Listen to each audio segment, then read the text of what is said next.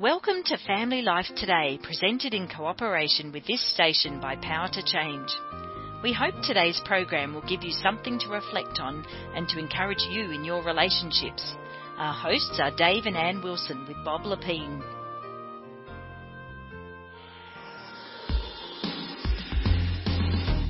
So I think every marriage has a gap.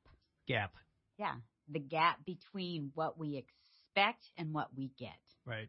I thought you would be having your Bible out all the time and we'd be talking about God's Word. Which I did. For a while. Then, then in replacement of that, it was this remote control and ESPN. Okay. I thought we'd have kids that would be obedient. Yeah. And, and sleep through the night. Oh man, that didn't happen. And I was like, what happened? They're defiant. They're not what we expected. Yeah, and honestly, we could do we could do this for All the day. whole Every program because there's so many expectations. You could do that with work. that don't match up with reality.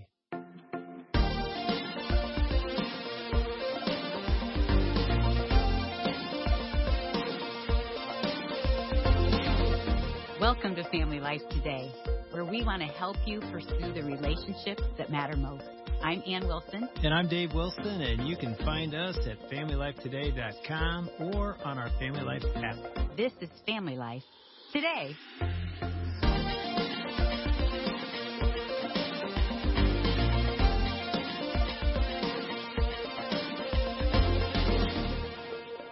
So the question is, what do you do With the gap. with the gap when life doesn't match your expectations, and we don't know what to do? So we we asked Ashley Hales to come back in and tell us because she's lived this life and wrote a book about it. Mhm. Welcome back to Family Life today. Thank you. It's so fun to be here. Yeah, you're over there laughing every time we. Uh, I know start it just something. hits your stories just hit very close to home. I get it. Well, probably because you're a pastor's wife, you have your doctorate, and you have four kids. Which means you're so much smarter than I we know. are. It's like she's going to solve our problem. Yeah, in English of all things. Let me ask you this though, before Yeah. we get into it, because I know you're your mom. You got four kids. Uh, your husband is a church planter. We did the church planting thing, so we know a little bit of your Yeah, life. yeah. In the book, A Spacious Life: Trading Hustle and Hurry for the Goodness of Limits. But here's what I know about you a little bit. Mhm. I did a little research. Huh? I'm supposed to ask you this. So, how do you do your laundry? What's your love it. laundry Yes. routine? Yeah, so I always ask my guests on the Finding Holy podcast what their laundry routine is. Yeah, I saw that. and I'm like, what is that about? I, why I asked that question? Yeah. Or what my No, why do you ask is. I, I love asking people about their laundry routines because I'm convinced we meet God in our everydayness too, not just like the retreat or the vacation, you know, or you know the business trip, but that we actually meet Him in our chores. Now, as you heard us talk about the gap, Yes. what's your gap? What do you remember? What do you even experience now in the gap between what you thought and what reality is? Yeah, you know, I would say there's definitely the gap of expectation after graduate school. We kind of thought we would change the world, that we'd be kind of headed towards this, you know, really significant gospel ministry, and yet we found ourselves at various times jobless or interning or moving to a place we didn't expect. And so all of those kind of moves in different chapters of our lives has felt like gaps. Like, when is life really going to start? and we're disappointed in the gap. Exactly, we are. And I think it's okay to be disappointed if we're going to bring that disappointment to Jesus, right? You know, Mm. if we're going to press in and say, you are still better and you are still life, and I'm still going to practice these kind of household tasks of faith. Um, or if we're going to just say, eh, like, you haven't given me what I want, God, I'm really treating you like a genie. So some of those gaps, I think, really just evidence in those desert spaces. Are we going to press in? Are we going to actually choose to find Jesus as our oasis? Or are we just going to throw up our hands and expect him to serve us? Mm. And what do you what do you do in the wait? I know you Mhm. wrote about the waiting period, like the Mhm. waiting room. I guess it's like Mhm. we we're good for a while. Okay, my reality's not matching with my expectation, and here we are. And life sort of feels like that. It's never, uh, it's rarely immediate. Mm-hmm. How do we deal with the wait? Because it's a long Mhm. wait sometimes. Mm-hmm. It's a good question to continually ask ourselves. You know, are we serving and loving Jesus for what he will do for us, or what he might give us, Mm. or how we might feel, or are we serving and loving Jesus for him alone? Is that what you mean by instant pot? Yeah, when so when I talk about that the spiritual life is not an instant pot, you know, I think I don't have one because I would probably think it was awesome and then not use it and it would just That's what sit. I've done. Yeah. That's exactly what I've done. but, you know, the idea about the instant pot is you can put everything in and then all of a sudden something that should take 5 hours takes like 45 minutes. And I think we think our spiritual life is a little bit should be like an instant pot. Like all of a sudden Ding. I should put it in and it should all come out like Rosie on the Jetsons. And instead, you know, it's it's slow and it's circular and it meanders and we're like, God, why are you taking so long? I don't understand. Or why am I still struggling with this sin? Or how come you feel so far away? And we can't conjure up change. And do you think culturally speaking that's happening more I think because so. we do have instant gratification? Yeah. I mean, think about Amazon. I'm thinking about Right. the Christmas specials that we get on TV well, I mean, and as think, simple as the microwave. I've Right. stood in front of my microwave going like, hurry up. right. A microwave. I mean, we used to that's what I mean. We used to wait for things yeah. and now they're, we don't wait for things. Right. And I think if our kids who so often now want to be influencers because we Yeah. have instant fame and we can do that through our posts on YouTube that Right. suddenly, you know, went viral. Right. We don't realize to the extent that all of these things, of course, they make life convenient and easy, but how much they form us spiritually as well, because then we get used to that speed of asking Siri a question when we don't know, oh, or, you know, or using our microwaves, that those form us too. And so when we have to wait on God, we ultimately are out of control and that makes us feel nervous and scared and worried. And so a lot of us choose to punt on Jesus and his church instead of traveling through that hard space with God. So Ashley, how do you do it as a mom of four?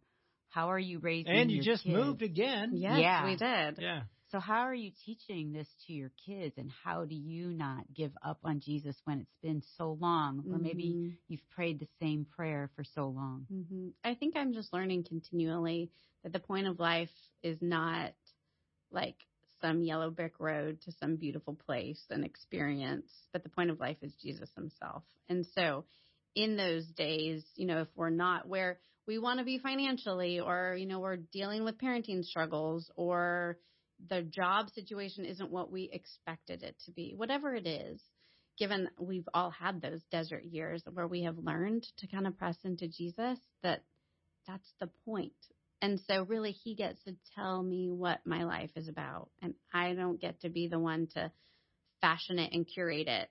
So that looks like for parenting, a lot of that looks like we, you know, are trying to practice Sabbath as like a family discipline. So even though it's a work day for my husband when he's preaching, but we do stuff like we watch a family show together, we go on a hike, or we choose to eat dessert first because I love how the Hebrew children were woken up with honey on their tongues so they would know that the Lord's day is sweet. And we want our kids, especially as pastors' kids, to not resent the church, you know, and that this was actually something beautiful. It was a moment where time kind of stopped and we could savor the good gifts that God has given to us. And we practice waiting instead of like returning the email and keep working harder and harder, you know, on a Sunday. So those are some things that we hope will shape our family life. And, you know, for me personally, a lot of it looks just like rhythms of prayer throughout the day because I still don't have loads of time, you know, to spend.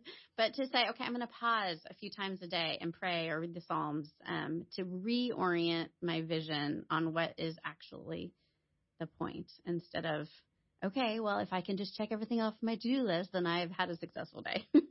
Hmm. And how have you found? Because you were saying earlier, I'm gonna say it different than I than you said it, but I think this is what you were saying. Like Jesus is enough, yeah. and we agree. I and I think even a lot of listeners would say, "Oh yes, that's theologically true. He is all we need." Mm-hmm. But I've often felt and even heard from other men, Jesus is enough, but I don't know him well enough for him to be enough. Mm-hmm. It's like, why do I keep going to these other things, success, whatever, even my marriage, if Jesus is enough? Mhm. Well, it's I don't really know him Mhm. intimately in such a way that he is all I need. Talk Mhm. about that because Mm. as I'm listening to him, I'm like, man, you've you've sensed a depth of relationship with Christ that satisfies and fulfills you. Mm. How does that happen?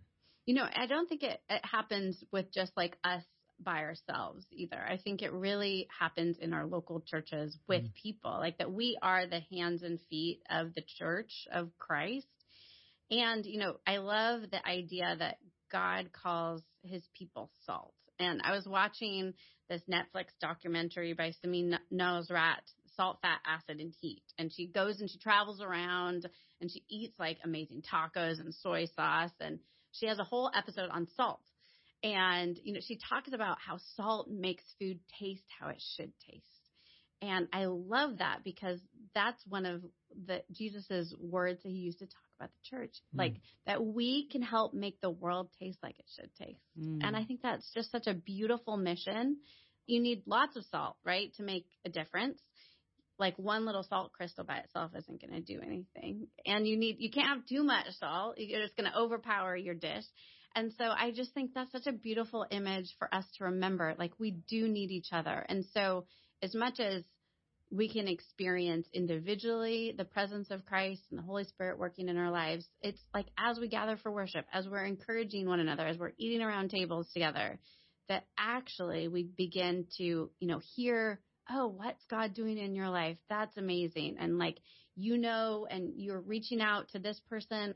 Can you bring me with you? Because that feels scary to me. We actually are the hands and feet of Christ, not only to a watching world, but also to each other. I mean, that's interesting Yeah. answer Yeah. because I, you know, you sort of expect that question is going to be answered with, "Will you get alone in Right. solitude Mm. with God?" Which obviously we should. is Yeah. a discipline and a practice. But there's some of us that are wired like the way you answered that. It's Yeah. like, oh, that's how I often hear God, see God is Mhm. in community. And Yeah. COVID has really hurt that because we've been pulled away from it and we're watching church even on Yeah. a screen. We're not sitting in a room Right. with people. And you can feel God Mhm. made us for community. Yeah. And but what we often don't understand is we experience God hmm in community. Now, I'm not saying solitude's a bad thing. It's a Mm-hmm. Right. beautiful thing. It's awesome. And some people that is really powerful, but others are wired this way Mhm. and it's like, wow, I can experience that Jesus is enough in the Mhm. people of God who are Mhm. discovering that as well. That's Mhm. Well, just just two powerful. nights ago, I was with probably 120 women, where God's word was spoken. We worshiped together. We prayed together and then we prayed over each other and we told our stories. Just a few women told their stories. And women were crying so hard because there's something about, oh, I'm not alone. Mhm. I'm not the only one that feels like this. I'm not the only one struggling. There is hope in Jesus and the Mhm. gospel. Mhm. And He is enough.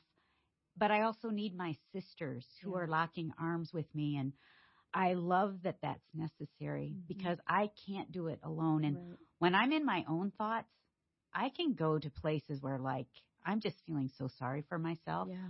or I'm belittling myself and I'm Mhm. in shame.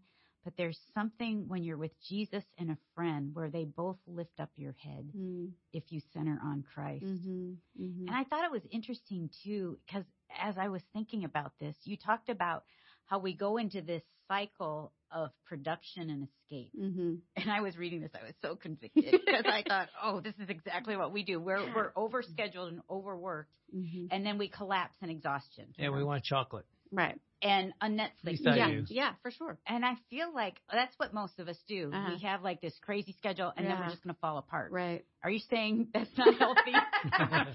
I'm not saying you like have to give up Netflix, but I am saying where do we actually go to comfort for to comfort and where do we go to rest?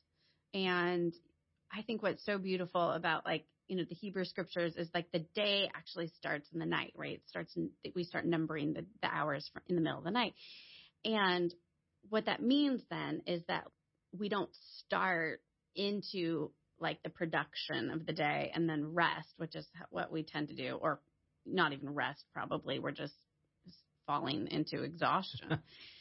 but like if actually rest is the first word. and that's like the Sabbath Exactly. starts in the evening. Yes.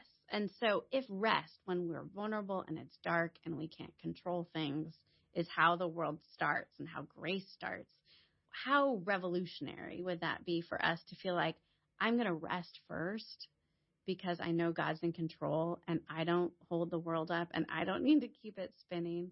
And then my work can be re- a response to that rest that Jesus has given to me. And in a sense, when when I hear that, I think our most natural response is, "I don't have time to rest." Right. Right. exactly. And young moms are like, I, who has time for Right. that? Yeah. Right. And part of that, at least from a non uh, mom guy, me, you know, not thinking about the kids even part. I'm thinking I don't have time to rest because I need to work yeah. to provide. Right. And what I'm really saying is I can't trust God enough to take a day Yeah. or take an hour Right. or an evening and say, you know what, I don't have to make a phone call. I don't have to work. I don't have to make money right now. I'm gonna trust God Yeah.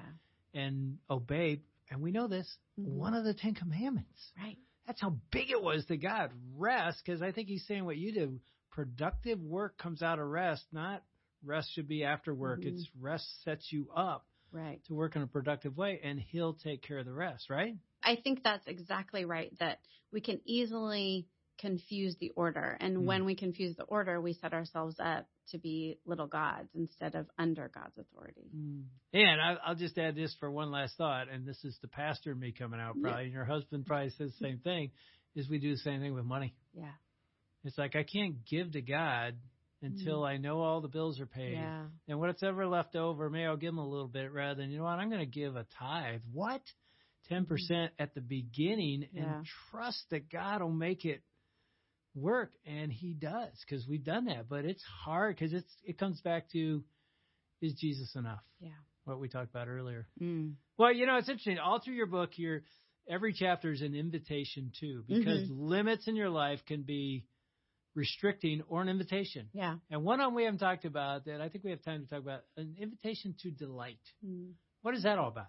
What is so great is about as we consider a spacious life is that it's really helping us remember like in our bodies and our bones what does it look like to be a child of God and as self made kind of individuals it can be really hard to return to that kind of sense of childlike faith and what is so beautiful about delight and play is right that's something that children do Hmm.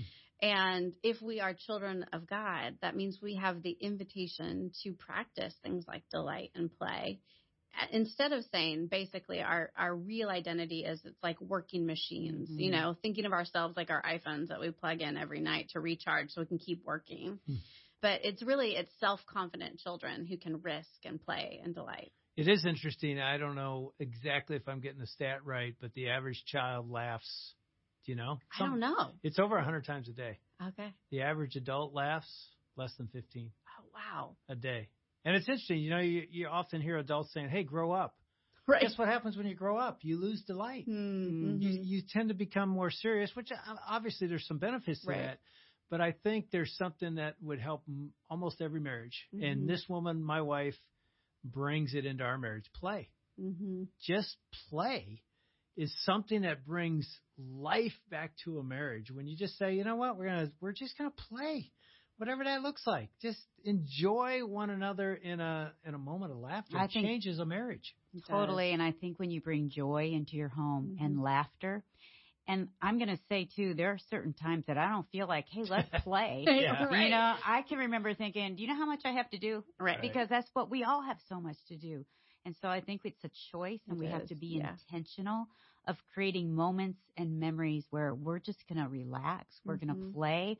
We're going to laugh. Well, we're what's going to that? play That one time, I'm trying to remember if I'm getting this right, where you said you were doing the dishes, and Cody or somebody, one of the boys, wanted you to come out and see the sunset. No, I was, they wanted me to come out and play with them. Oh. Yeah. And Dave was out of town and I'm doing the dishes thinking, I just want them to get in the house, get their baths and get in bed. Right. So that I can rest and recharge to get all my work done. Right. Yeah. You know, yeah, it's a cell phone. Instead, and when he came out, please, mom, please come out. We're playing capture the flag. And I remember saying, guys, you know, I've got so much to do.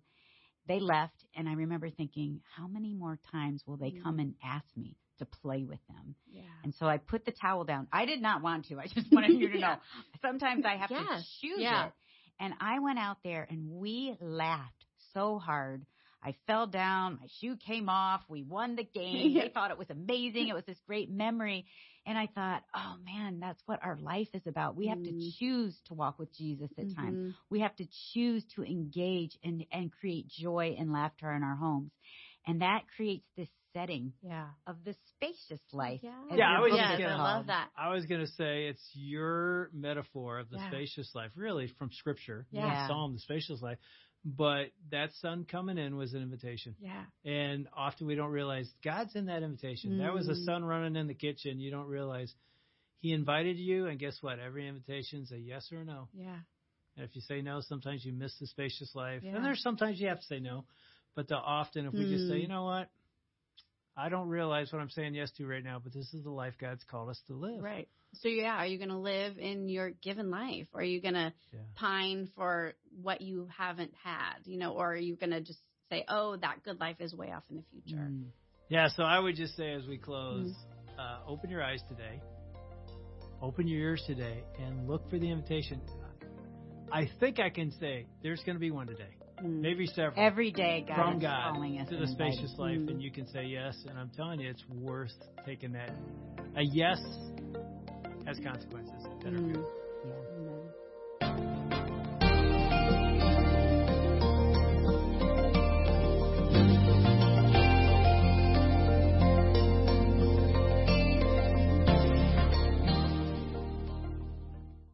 Want to thank Dave and Ann Wilson, along with Bob Lepine and their team, for another edition of Family Life Today. Although our programs are produced in America, the issues facing families like forgiveness, communication, and taking care of our kids transcend national borders. These issues profoundly affect relationships everywhere. In Australia, family life is known as Power to Change, and our mission is to effectively develop godly families, the kind of families that change the world one home at a time. A key part of our mission includes strengthening marriages and families all around the world. We want to do whatever we can to bring timeless truths to the challenges you face as you seek to strengthen your family and join us in changing the world. Do you want to impact couples in your neighbourhood? Consider joining with us at Power to Change to lead a home builders couples marriage workshop that focuses on practically applying the truth of Scripture to our lives. Email radio at powertochange.org.au or check out our website families.powertochange.org.au under the Helping Couples tab for more information and to get started today. We hope you can join us again on Monday right here for another Family Life Today.